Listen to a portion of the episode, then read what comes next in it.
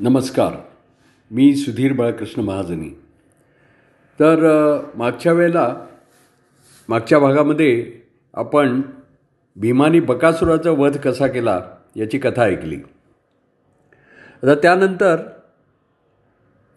पांडव त्या अज्ञातवासातून म्हणजे लाक्षागृहातून बाहेर पडल्यानंतर जो त्यांना अज्ञातवासामध्ये त्यांना राहायला लागलं कारण त्यांना कौरवांना कळू द्यायचं नव्हतं. म्हणून तर त्या अज्ञातवासातून ते पुढे जात असताना ते काम्यक वनामध्ये आले. आणि काम्यक वनामध्ये आलेले असताना त्या ठिकाणी ते एके ठिकाणी वस्ती करून राहिले. तेव्हा त्या ठिकाणी एक हिडिंब नावाचा एक राक्षस होता. आणि तो हिडिंब राक्षस तो तो त्या वनाचा एक प्रकारचा तो मालकच होता. आणि तो राक्षस या पांडवांवर हल्ला करून गेला. त्यांच्यावर त्यांनी हल्ला केला. त्यावेळेला भीमानी त्या हिडिंबाशी युद्ध केलं आणि त्या हिडिंब राक्षसाला ठार केलं. त्याचा वध केला. आणि त्याची जी बहीण होती तिचं नाव म्हणजे हिडिंबा. त्या हिडिंबेनी एक सुंदर स्त्रीचं रूप घेतलं. आणि ती ती हा सगळा प्रकार पाहत होती आणि ती भीमावर एकदम खुश झाली होती. भीमाचा पराक्रम पाहून ती त्याच्यावर भाळली होती आणि एका सुंदर स्त्रीचं रूप घेऊन ती भीमाकडे आली.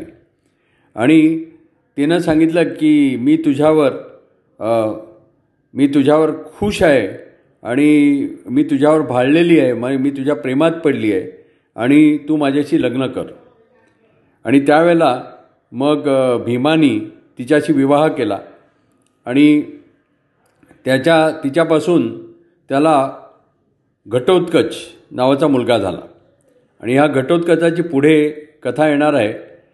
पण हिडिंबा ही एक अशी अतिशय धार्मिक अशी स्त्री पण होती. ती नेहमी देवीची आराधना करायची आणि ती त्या घटोत्कचाचा सांभाळ पुढे करू लागली. आणि भीम इकडे आपल्या बाकीच्या भावांबरोबर पांडवांबरोबर राहू लागला. आणि पुढे असं झालं की आपल्याला माहिती आहे आपण जरासंधाची कथा ऐकलेली आहे जरासंध वधाची कथा ऐकलेली आहे. तो जरासंध वध वगैरे झाला आणि पांडव इंद्रप्रस्थामध्ये राहत होते. आणि पांडवांचं वैभव काही कौरवांना सहन झालं नाही. आणि मग शकुनीने असं ठरवलं की त्यांचं हे वैभव काही करून आपण हरण केलं पाहिजे. म्हणून त्यांनी द्यूताचा बेत ठरवला आणि युधिष्ठिराला द्यूत द्यूत खेळायला म्हणून बोलावलं. त्यावेळेला सर्व पांडव आणि म्हणजे द्यूत खेळायला म्हणून याच्याकडे कौरवांच्याकडे आले आणि त्या द्यूतामध्ये पांडव ते द्यूत हारले कारण शकुनी हा द्यूतामध्ये प्रवीण होता आणि त्यांनी युधिष्ठिराला द्यूतामध्ये हरवलं.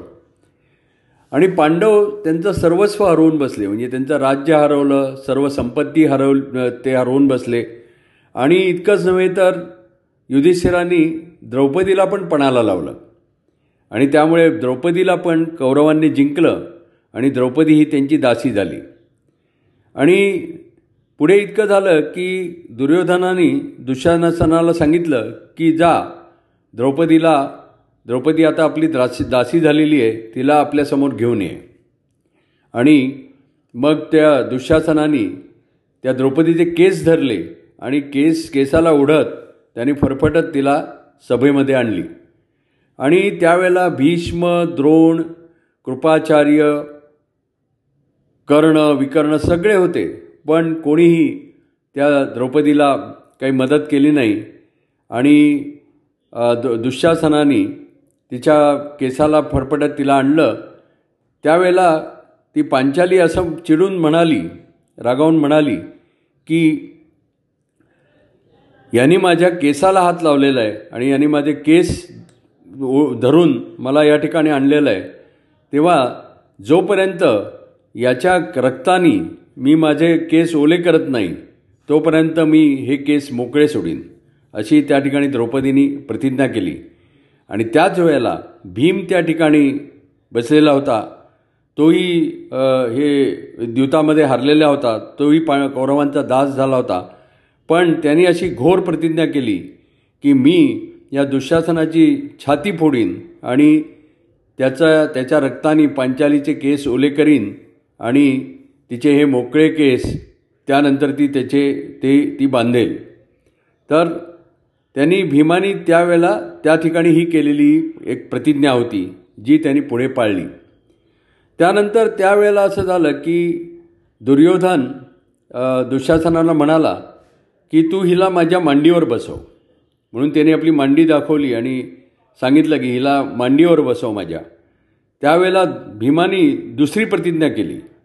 त्यांनी असं सांगितलं त्या भर सभेमध्ये की मी या दुर्योधनाची मांडी गदेने फोडीन आणि त्याचा वध करीन. ही भीमाने केलेली ही दुसरी प्रतिज्ञा होती. आणि त्यानंतर आपल्याला माहिती आहे की दुःशासनाने द्रौपदीला विवस्त्र करायचा प्रयत्न केला कारण दुर्योधनाने तशी आज्ञा त्याला दिली. त्यांनी तिला विवस्त्र करायचा प्रयत्न केला पण तिनं कोणाची कोणीही तिला मदत करत नाही असं पाहिलं आणि तिनं श्रीकृष्णाचा धावा केला.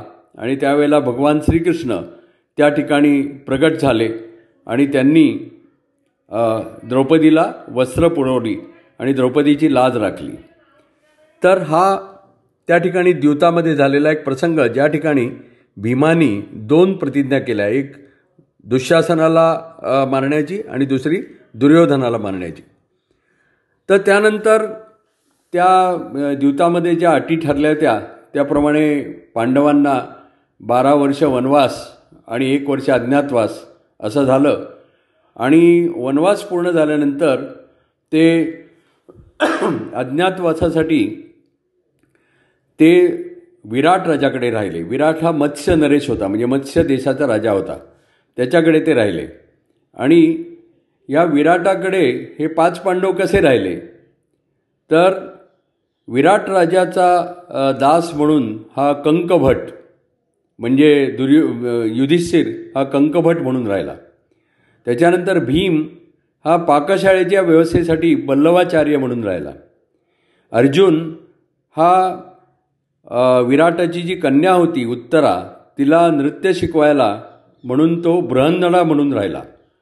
आणि हे जे दोन नकुल आणि सहदेव होते ते अश्वशाळेचे पालक म्हणून राहिले. त्यांचं नाव तंतीपाल आणि ग्रांथिक. असं म्हणून ते अश्वशाळेचं रा अश्वशाळेची राखण करायला म्हणून ते दोघं राहिले. आणि द्रौपदी जी होती ती सुदेशना राणी म्हणजे विराटाची जी राणी होती सुदेशना तिची ती दासी म्हणून राहिली. अशा प्रकारे सर्व पांडव त्या विराट राजाकडे अज्ञातवासामध्ये राहिले. आणि त्यावेळेला एकदा असं झालं की कीचक म्हणजे सुदेशनाचा भाऊ तो त्या ठिकाणी सुदेशनाला भेटायला म्हणून एकदा विराट राजाकडे आला. आणि हा कीचक म्हणजे त्याचा सेनापती पण होता विराटचा सेनापती पण होता आणि त्याचं मोठं वजन होतं त्या विराटच्या दरबारामध्ये. आणि तो अतिशय पराक्रमी होता. आणि विराट राजाचं त्याच्यापुढे काही वेळेला काही चालायचं नाही.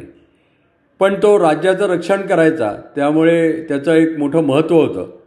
आणि तो ज्या वेळेला या सुदेशनाकडे आला त्याच्या बहिणीकडे आला तेव्हा त्याने असं पाहिलं की तिची एक सुंदर दासी आहे. आणि तिच्यावर त्याची वाईट नजर पडली म्हणजे द्रौपदीवर त्याची वाईट नजर पडली. आणि त्यांनी त्या सुदेशनाला असं सांगितलं की तिला माझ्या महालामध्ये पाठव. तेव्हा सुदेशनाच्या लक्षात आलं की याचं आपल्या भावाची काहीतरी वाईट नजर हिच्यावर पडलेली आहे. पण तिचंही त्याच्यापुढे काही चालायचं नाही. आणि द्रौपदी म्हणजे सैरंद्रीला ज्या वेळेला हे कळलं त्यावेळेला तिनं सुदेशनाला सांगितलं पहा माझ्याऐवजी तू दुसऱ्या कुठल्या दासीला पाठव. कारण जर काही याच्यामध्ये अनर्थ झाला तर त्याला मी जबाबदार राहणार नाही.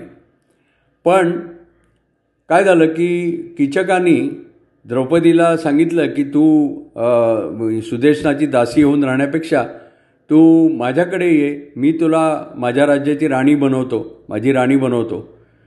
तर त्यावेळेला पहिल्यांदी या सैरंद्रीनी तिला त्या किचकाला धुडकावून लावलं की मला तू मला एकटी समजू नकोस माझे पाच गंधर्वपती आहेत. आणि त्यांना जर समजा समजलं की तू असं असं मला काही केलंस तर तुझी काही धडकत नाही. तरी पण ते क किचकाला काही त्या धमकीनी काही हे झालं नाही. आणि द्रौपदीच्या आता लक्षात आलं की आता ही गोष्ट आपण आपल्या पतीला सांगितलं पाहिजे. म्हणून तिनं भीमाला ही गोष्ट सांगितली की असं असं हा किचक माझ्यावर वाईट नजर ठेवून आहे आणि तो मला कधीही काही करू शकतो. तेव्हा भीमाने एक युक्ती केली. भीमाने तिला सांगितलं की तू त्याला आज रात्री रंगशाळेमध्ये बोलव. आणि त्याला सांग की मी मी पण मी आधी तुला नकार दिला होता पण माझा असं वाटतं की मी तुझ्याबरोबर यावं आणि तुझी राणी म्हणून राहावं मला इथे काही दासी म्हणून राहायचं नाही आहे तर असं करून तू त्याला सांग. आणि आज रात्री त्याला तू रंगशाळेमध्ये बोलाव. आणि मग पुढे काय करायचं ते मी बघतो. तर त्याप्रमाणे त्या सैरंद्रीनी किचकाला सांगितलं की ठीक आहे मी तुझी राणी बनायला तयार आहे. तुम्ही आता असं करा की रंगशाळेमध्ये रात्री तिथे या तिथे मी येते. आणि मग ती रात्र आपण बरोबर घालवू आणि मग मी तुमच्याबरोबर येते. तर असं ठरलं. आणि मग ती रात्र आली रात्र उगवली चंद्र उगवला आकाशामध्ये. आणि हा किचक त्या ठिकाणी पोचला रंगशाळेमध्ये. तर तिथे आणि असं त्याने पाहिलं की मंचकावर असं वस्त्र ओढून एक स्त्री झोपलेली आहे आणि त्याला असं वाटलं की हीच आपली सैरंद्री आहे. म्हणून तो खुश झाला. आधी तो खूप मद्य प्यायला होता आणि त्याच्यामध्ये तो तिला बघून खुश झाला आणि तिच्याकडे यायला लागला आणि त्यांनी ते वस्त्र दूर केलं तर हा भीम तिथे झोपलेला होता. आणि तो मग एकदम किचक एकदम त्याला आश्चर्य वाटलं की हे काय? पण भीमाने त्याचं त्याची मानगुटच धरली. आणि भीमाचं आणि त्या किचकाचं त्या ठिकाणी मोठं युद्ध झालं. आणि भीमाने त्याला खूप बडवून काढलं खूप त्याला ठोसे दिले. आणि शेवटी भीमाने त्याचे हात त्याच्या शरीरापासून उ- उपसून काढले. हात आणि पाय त्याच्या शरीरा वेगळे केले आणि ते फेकून दिले. आणि त्याचा ते सगळे त्याचे अवयव आणि त्याचं शरीर गावाबाहेर नेऊन टा त्या नगराबाहेर नेऊन टाकलं. आणि मग सगळ्यांच्या लक्षात आलं अरे ह्या किचकाचा वध झालेला आहे. आणि ज्या वेळेला सैरंद्रीला हे कळलं म्हणजे सैरंद्रीला कळलं आणि ती तिच्या लक्षात आलं की आपल्या म, म्हणजे भीमानी हे काम केलेलं आहे. आणि मग ज्यावेळेला सुदेशनाच्या हे लक्षात आलं त्यावेळेला सुदेशनाला तिनं सांगितलं की पहा मी आधीच सांगितलं होतं की मला ह्याच्यापुढे पाठवू नका नाहीतर हा काहीतरी अनर्थ होईल. आणि त्याप्रमाणे भीमानी असा प्र अशा प्रकारे किचकाचा वध केला आणि द्रौपदीला त्याच्यापासून मुक्त केलं त्याच्या संकटापासून मुक्त केलं. धन्यवाद. नमस्कार.